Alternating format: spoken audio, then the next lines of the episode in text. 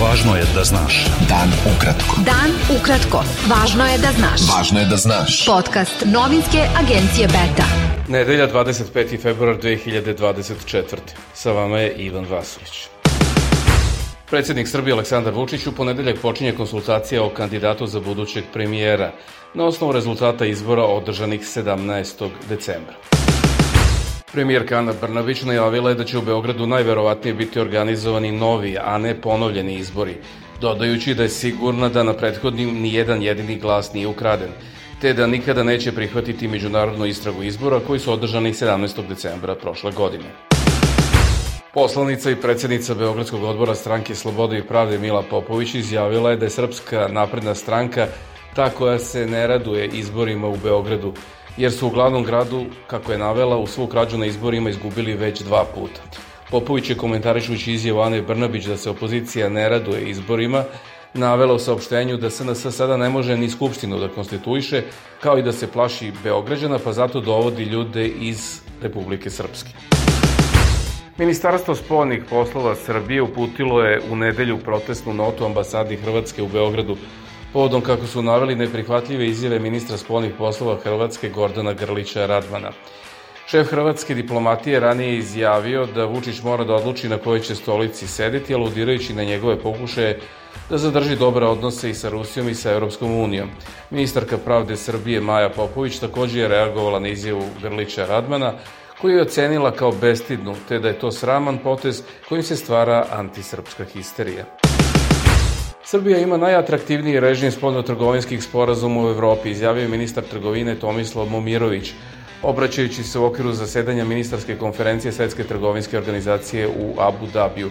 Srbija je jedina zemlja u Evropi koja ima potpisane sporazume o slobodnoj trgovini sa Kinom, Euroazijskom zonom i Turskom, sporazum o stabilizaciji i pridruživanju sa Evropskom unijom, kao i preferencijalni aranžman sa SAD, Australijom i Japanom i zato je najatraktivnija zemlja za privlačenje stranih kompanija i investicija, rekao je Momirović.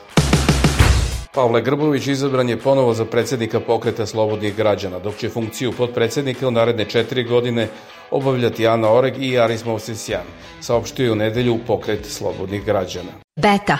Dan ukratko. Budi u toku. Najmanje 86 palestinaca je ubijeno i 131 je ranjen u protekla 24 sata u nastavku izraelskih napada na opkoljeni pojas Gaze, saopštilo je tamošnje ministarstvo zdravlja.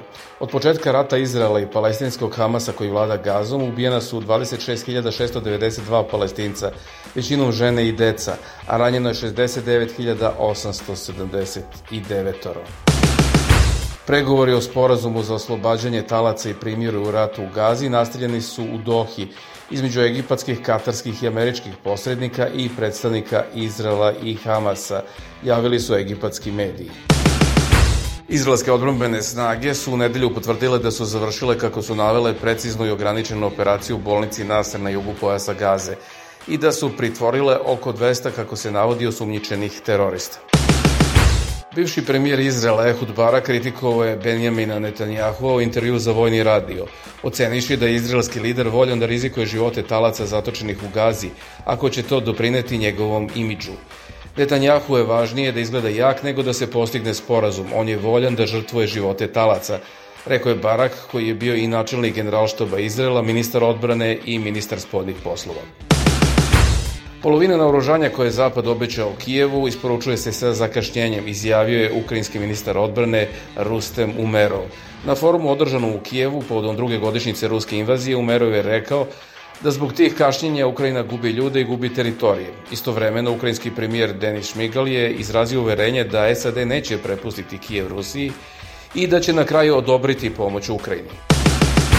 Šef poljske diplomatije Radoslav Sikorski ocenio je da će Rusija pokušati da testira garancije koje daje kolektivna odbrana članica NATO i da kad ruski zvaničnici svaki čas prete Poljskoj da će napasti, on mora te pretnje da uzima ozbiljno. Bio je to pregled vesti za nedelju 25. februar. Sa vama je bio Ivan Vasović. Pratite nas i sutra. Pratite nas na portalu beta.rs I društvenim mrežama. Važno je da znaš. Dan ukratko.